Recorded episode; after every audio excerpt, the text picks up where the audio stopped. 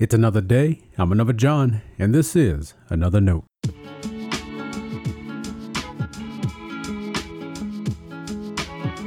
Today's edition of Another Note is titled, Thank You for Being a Friend.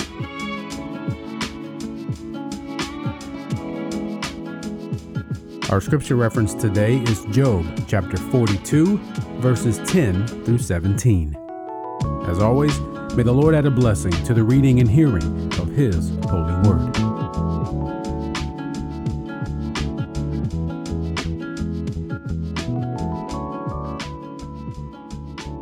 And the Lord restored the fortunes of Job when he had prayed for his friends. And the Lord gave Job twice as much as he had before. Then there came to him all his brothers and sisters, and all who had known him before. And they ate bread with him in his house. They showed him sympathy and comforted him for all the evil that the Lord had brought upon him. And each of them gave him a piece of money and a gold ring. The Lord blessed the latter days of Job more than his beginning. And he had fourteen thousand sheep, six thousand camels, a thousand yoke of oxen, and a thousand donkeys. He also had seven sons and three daughters. He named the first Jemima, the second Keziah, and the third Keren Happuch. In all the land there were no women so beautiful as Job's daughters, and their father gave them an inheritance along with their brothers. After this, Job lived one hundred and forty years, and saw his children and his children's children four generations. And Job died, old and full of days. This is the word of our Lord. Thanks be to God.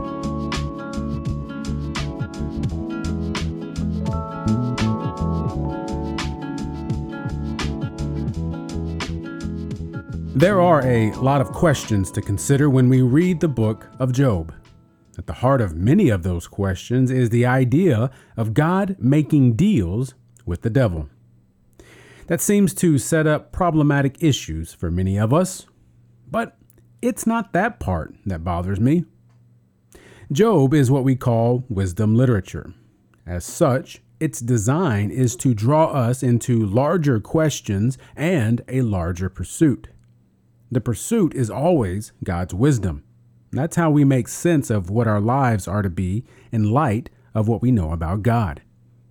The question guiding Job's wisdom pursuit is can we tame God with our expectations? The ancient readers of Job didn't have an idea of the devil like you and I do. Satan, then, isn't a name in Job, it's simply a title. The Satan enters the story and we never hear from him again. He's not that big a deal. What is pressing is Job's repeated quarrel with God Job and his friends seem to represent common expectations we have of God, namely, that if we do everything right, God will bless our lives. On the surface, that may sound like a comforting thought. Then again, doesn't that make God sound shallow?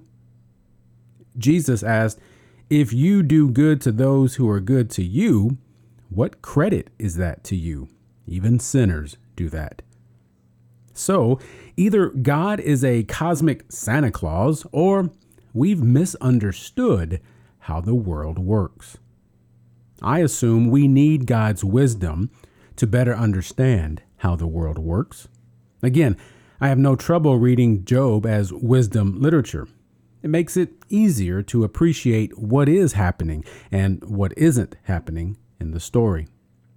The story challenges some of our fundamental assumptions. I don't have a problem reading with Job as he does that until I get to the last chapter.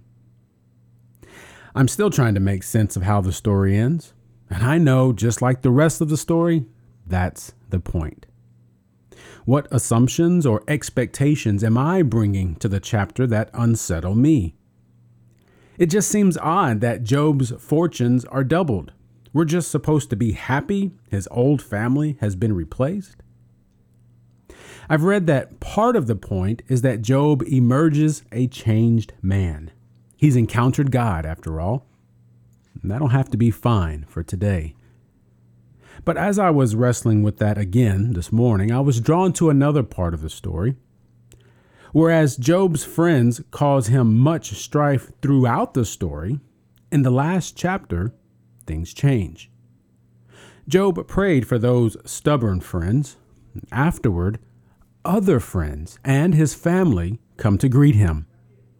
We know Job is still grieving. This new group came and showed him sympathy.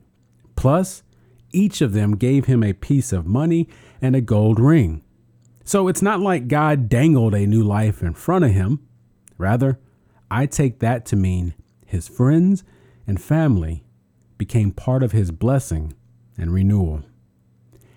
Amen. If you're looking for godly wisdom today, remember that. God used good friends and family to bless and heal Job. They may not have had all the answers. They didn't burden Job with their theological sureties. They didn't add to Job's suffering.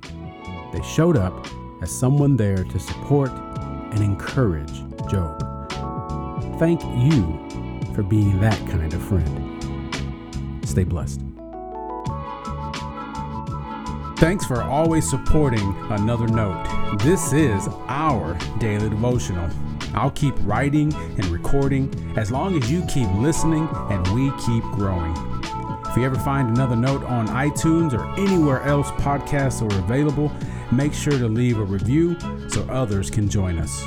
And the easiest way to connect with me is online at anotherjohn.com. God be with you.